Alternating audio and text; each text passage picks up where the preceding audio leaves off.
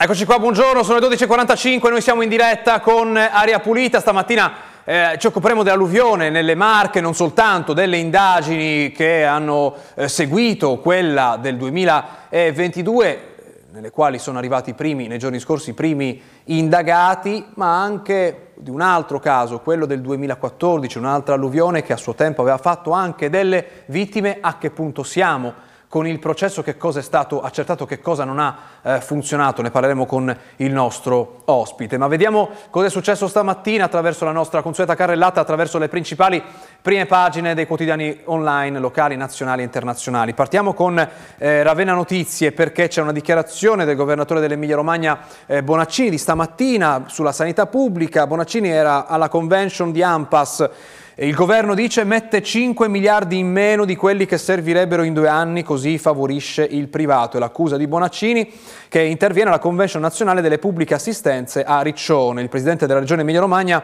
è intervenuto sui temi del finanziamento insufficiente alla sanità e ha detto tra l'altro, leggiamo ancora da Ravenna Notizie, eh, il ministro della Sanità Schillaci tre mesi fa, dopo il confronto con le regioni, chiede al suo governo 4 miliardi di euro per il Fondo Sanitario Nazionale e ne riceve per il 23 in cambio zero, fossi lui mi farei qualche domanda sul grado di ascolto che riceve, soprattutto sull'efficacia del suo operato. Questo è quanto ha commentato Bonaccini su eh, Facebook. Non mi, risponda, non mi si risponda che il prossimo anno aumenterà di 3 miliardi il fondo nazionale perché servivano 4 miliardi in più quest'anno e altrettanti il prossimo. Quindi un altro attacco del governatore dell'Emilia Romagna sul tema della eh, sanità, eh, attacco al governo. Ma si parla anche di alluvione. Eh, stamattina qui siamo sul Corriere di Bologna perché in Emilia Romagna arrivano i ristori.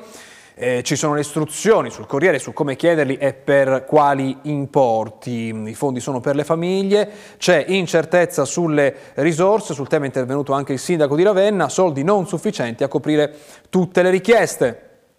È arrivata l'ordinanza quindi per i ristori alle famiglie dell'Emilia Romagna colpite dall'alluvione di maggio, la firma il commissario straordinario Figliuolo che dopo settimane di annunci mette nero su bianco quali fondi saranno a disposizione e come ottenerli. Lo trovate sul Corriere di Bologna, io molto rapidamente vi leggo che chi avesse subito danni per un importo di 20.000 euro li potrà ricevere direttamente ma se l'importo dovesse essere superiore a quel punto la cifra eh, eccedente sarebbe corrisposta in credito d'imposta e qui arriva il primo nodo della questione, spiega il Corriere di Bologna, il governo ha annunciato l'intenzione di stanziare 700 milioni con la legge di bilancio, ma al momento queste risorse non sono ancora state confermate. C'è quindi questo problema che emerge, sappiamo la promessa di figliuolo dei ristori in arrivo a novembre, si muove qualcosa, ne parleremo anche noi di Aria Pulita nelle prossime eh, puntate, ma andiamo sulla, eh, su Piacenza Sera che apre con questo eh, dato che parla di immigrazione, parla del futuro del nostro paese. Eh,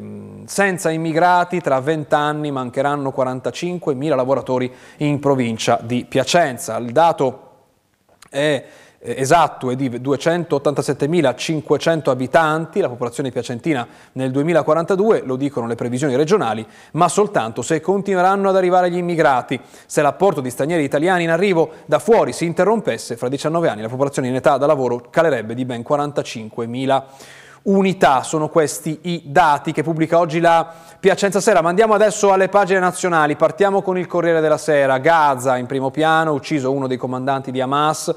Blinken, il numero uno della diplomazia americana, dice lavoriamo per le pause umanitarie e da Netanyahu si sente, serve denazificare la striscia, una frase che drammaticamente avevamo sentito anche eh, da, eh, da chi ha invaso l'Ucraina, e cioè Putin, con l'esercito russo. Che cosa succede invece sulla home page della, della, della Repubblica? Vediamo, vediamo il, il, Papa in primo piano che dice non sto bene di salute ed evita di leggere un discorso, è successo oggi ehm, ed è eh, una notizia appena sopra, un aggiornamento che arriva da Gaza.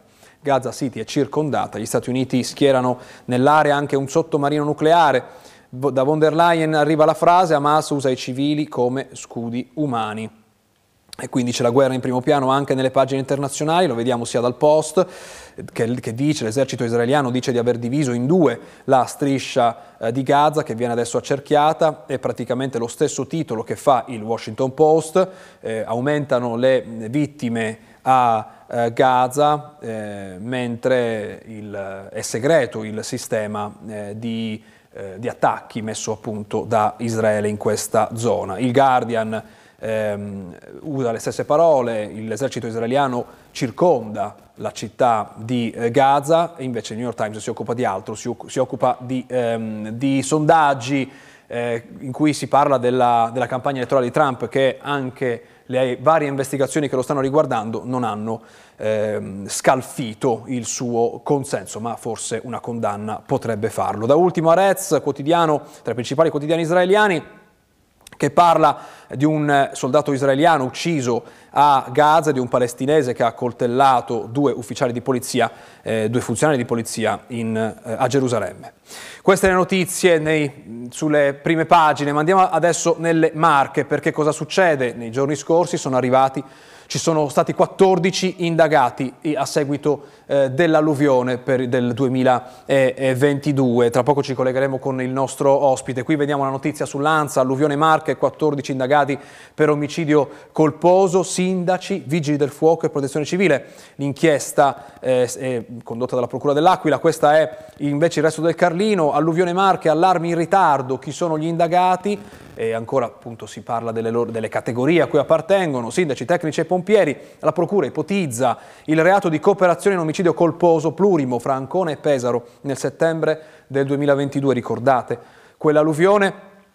Ci furono 13 morti nel mirino della giustizia, 14 eh, persone, a breve ci saranno gli interrogatori, è un titolo di pochi giorni fa, anche il Carlino nell'edizione eh, nell'edizione eh, regionale delle Marche eh, da quest'altro titolo, morirono 13 persone, 14 avvisi di garanzia, si parla di un allarme dato in ritardo. Ma vedo già in collegamento con noi il nostro ospite, buongiorno, bentornato ad Area Pulita, l'avvocato Corrado Canafoglia, legale del Comitato Alluvionati eh, Senigallia. Grazie per essere con noi, bentornato. Buongiorno e grazie per l'invito. Intanto ci spiega che idea si è fatto di questa inchiesta e che cosa vediamo, che cosa ha in comune con quanto fu fatto nel 2014 dopo quell'altra eh, tragedia e che cosa è cambiato in questi mesi? Allora, per quanto riguarda la questione giudiziaria, eh, l'alluvione del 2014 ha seguito un suo percorso e tuttora è fermo in quel di L'Aquila, eh, dicendo che però in quel caso la procura si era mossa eh, con, contestando più reati, eh, tra cui appunto l'omicidio colposo, il reato di inondazione e tutta una serie di reati legati a abusi di ufficio, comportamenti insomma eh, dove si contestavano delle condotte tra virgolette diciamo eh, amministrative, cioè condotte che inficiavano eh, sulla, eh, sul comportamento degli amministratori, sindaci, eh, funzionari o dirigenti della provincia, regione e dicendo. In questo caso invece la Procura si è concentrata esclusivamente sulla eh, mancata allerta che ci sarebbe stata da parte dei sindaci dell'entroterra del Senegallese, da parte di alcuni eh, funzionari dei Vigili del Fuoco e della Protezione Civile regionale della Regione Marche, che avrebbero dovuto mettere piedi, avrebbero dovuto mettere eh, in atto una serie di condotte per allertare eh, la popolazione eh, dell'imminenza dell'alluvione. Quindi ecco, questa è la differenza.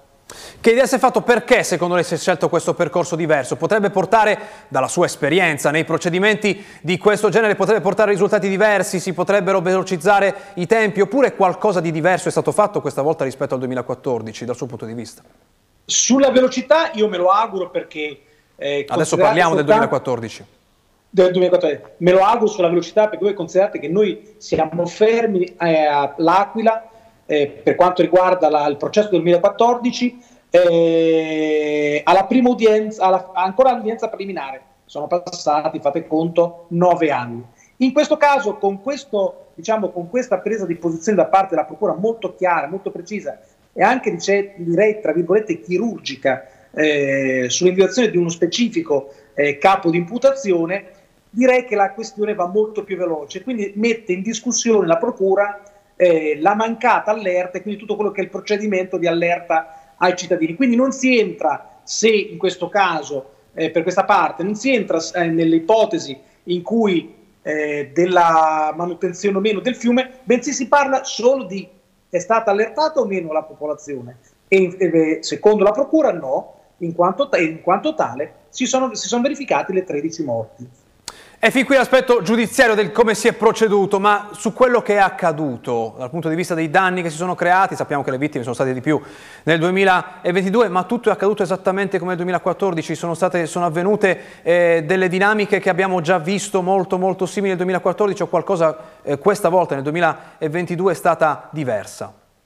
Allora, per quanto riguarda il comune di Senigallia direi che le cose sono andate diversamente e questo posso dire anche grazie a tutta quella che è stata la pressione del comitato alluvionati, del processo penale che chiaramente ha fatto sì che il, l'attuale sindaco, diverso dal precedente indagato, non ultimo perché l'attuale sindaco è anche un avvocato, quindi direi con una conoscenza eh, più approfondita sicuramente eh, delle procedure di allerta. Ecco, per quanto riguarda Senigallia, il problema dell'allerta eh, è stato gestito direi in maniera tranquilla, tant'è vero che la popolazione è stata allertata, pur essendo arrivato eh, di danni alle strutture, agli immobili e dicendo. Eh, nell'entroterra invece dove non c'è stata allerta purtroppo eh, questa quantomeno è la contestazione della procura purtroppo ci sono state eh, 12 morti in realtà c'è stata una morte anche nel senegallese però è legata in realtà ad una condotta delle, eh, dello stesso deceduto che chiaramente in questo momento adesso andremo a vedere gli atti della procura per capire se viene contestato o meno anche questo aspetto. Ma diciamo che la differenza tra le due situazioni è quanto è accaduto nel 2014, che chiaramente ha costituito un banco di prova tragico, ma purtroppo un banco di prova per quanto riguarda il comune di Senigallia, a differenza degli altri comuni dell'interno che quel problema non l'hanno vissuto o non l'hanno vissuto anche sotto un profilo giudiziario eh, nel 2014 e quindi si sono trovati, a nostro avviso, impreparati eh, rispetto a questo evento. La differenza tra i due eventi è che nel 2014 l'acqua che è arrivata, le precipitazioni che sono cadute eh, sul bacino erano nettamente inferiori. Nel, 2004, nel 2022 l'acqua è stata veramente imponente, ingente la quantità d'acqua che è caduta sulle, sul territorio. Però in questo caso si discute sulla mancata allerta, perché ricordo che l'allerta è un preciso obbligo di sindaci e chiaramente tutta quella che è la filiera della protezione civile. Vedremo allora che cosa verrà accertato, appunto, che cosa siamo alle prime eh, battute di questa indagine, di questo procedimento, quindi capiremo che cosa sarà accertato su quanto accaduto nel 2022. Ma intanto ci spiega perché il procedimento del 2000, partito nel 2014 è ancora in attesa di una conclusione? Questa è una domanda bellissima. Lei tenga presente che ne abbiamo viste di tutti i colori, mancate notifiche, difficoltà a notificare atti a soggetti che poi abbiamo trovato in consiglio regionale, addirittura uno come candidato governatore al, alla regione Marche, e avevano difficoltà a notificare questi, eh, qualsiasi atto. Poi c'è stato a un certo punto, e qui ha un'altra differenza rispetto al 2022, vi fate conto che la procedura dell'indagine si è conclusa dopo tre anni nel 2014, mentre qui si è conclusa dopo un anno. Nel 2014 a un certo punto si sono accorti dopo averci portato l'udienza preliminare, quindi iniziare il tribunale ordinario, si sono accorti che c'era un magistrato che era anch'esso alluvionato e quindi c'era una sorta di incompatibilità eh, a giudicare per quanto riguarda questo magistrato e quindi trasferito tutto all'Aquila. In questo caso subito è stato trasferito all'Aquila senza appunto queste, eh, queste andi rivieni che sono difficilmente comprensibili per chi ha subito dei danni ingenti nel 2014 e ci sono state anche quattro morti, ricordiamo sempre al tempo. Ecco quindi che la differenza sta in una rapidità di azione della procura in quel caso, ma soprattutto in una, nella, eh, speriamo ecco, non ci sia situazione della, come l'altra volta, in una difficoltà a eh, procedurare, difficoltà che sono difficilmente comprensibili anche per chi frequenta eh, i tribunali da 30 anni. Vedremo allora appunto che cosa verrà fuori, appunto se arriveremo a una, eh, a una conclusione di questo procedimento che ovviamente la invitiamo già da ora a commentare insieme quando ci si arriverà. Intanto grazie, è stato con noi stamattina della Polita, buona giornata. Grazie a voi e grazie per l'invito, buona giornata a voi. Prima di dare la linea alla pubblicità, poi torneremo per parlare di salute, uno sguardo all'ultimo documento emesso da Protezione Civile, ARPA e dell'Emilia Romagna sulla condizione del tempo. In Emilia Romagna c'è un'allerta gialla eh, che riguarda soltanto la criticità idraulica e riguarda soltanto le zone della pianura eh, modenese, del Ferrarese, una parte della provincia di eh, Bologna e di quella ravennate, la vedete in questa eh, mappa, allerta in vigore fino alla mezzanotte fra il 7 e l'8 di eh, novembre.